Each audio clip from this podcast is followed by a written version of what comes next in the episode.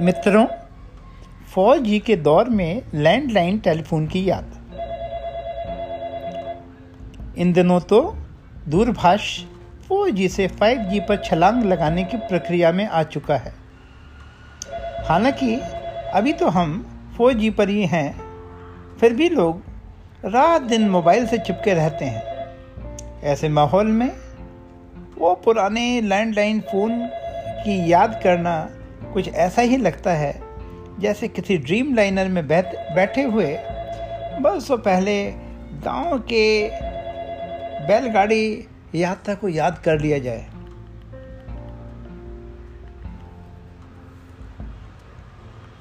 ये सही है। आज के हाई एंड मॉडल मोबाइल के सामने पुराने ज़माने के लैंडलाइन फ़ोन सुगमता और कुशलता में कहीं ठहरते नहीं हैं। हकीकत अब तो ये है कि लोगों ने लैंडलाइन फ़ोन ही कटवा दिए हैं। लेकिन उस दौर में किसी के घर फ़ोन लगा होना अपने आप में बहुत बड़ी घटना हुआ करती थी।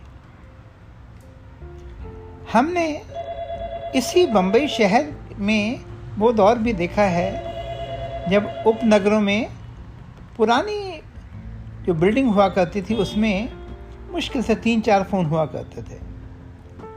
जिसके घर में फ़ोन होता था, उससे बिल्डिंग के बाकी लोगों के लिए संबंध बनाना बड़े फख्र की बात होती थी।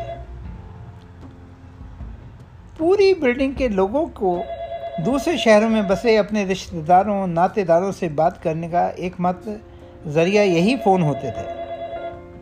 उस दौर में विदेश में काम करना बहुत बड़ी बात समझी जाती थी। दुबई से लेकर यूरोप तक पहले अपने रिश्ते नाते के संबंधों का पुल बिल्डिंग के ये इक्का दुक्का फ़ोन ही हुआ करते थे।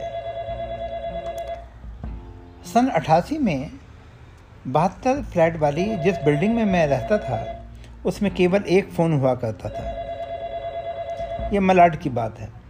उन दिनों सामान्य श्रेणी के प्रतीक्षा सूची छः बरस लंबी हुआ करती थी। हमने पत्रकार कोटे में आवेदन किया, तीन महीने में फ़ोन आ गया। परिवार खुशी से उछल पड़ा। लगा, दोस्तों और रिश्तेदारों से संवाद सुलभ हो जाएगा। यही नहीं, बिल्डिंग में लोगों के बीच अपना रुतबा जरा कुछ बढ़ जाएगा। आगे की घटनाएँ बताएँगी, हमारी ये खुशी कितनी क्षणिक थी। एक दिन शाम को ऑफ़िस से जब घर पहुँचा, दरवाजे पर बिल्डिंग के 20-25 लोग खड़े हुए थे। मन घबरा गया। पता नहीं घर में कोई दुर्घटना तो नहीं घट गई। जैसे ही करीब पहुँचा, लोगों ने मुझे बधाई देना शुरू कर दिया। उस समय तक मेरे दोनों बच्चे बड़े हो गए थे।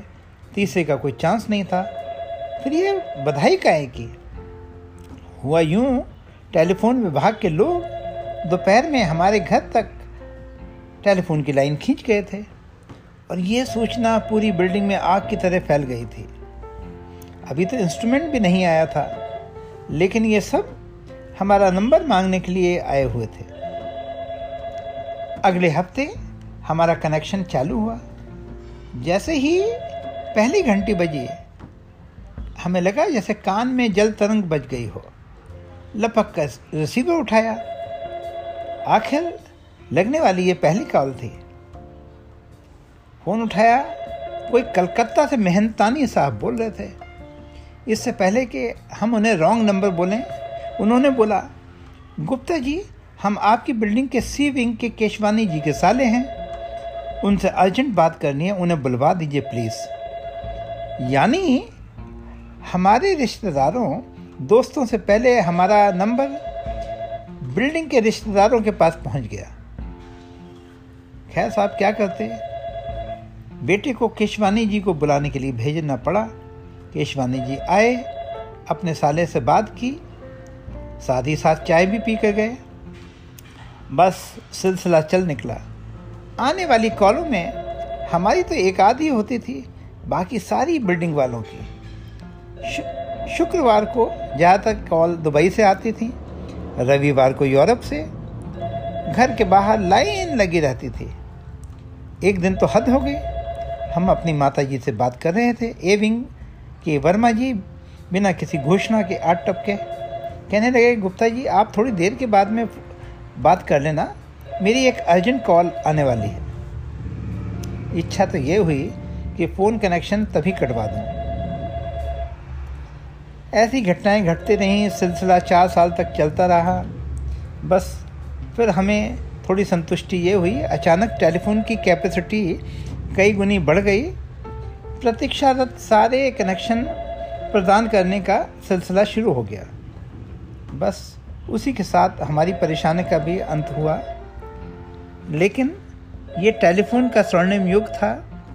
लोग जब ज़रूरत होती थी तभी फ़ोन करते थे। आज की तरह नहीं कि हर समय कान पर मोबाइल चिपकाए हुए घूमते रहते हैं। एनालाइज करके देखिएगा, उसमें से ज़्यादातर कॉल अवांछित ही होते हैं।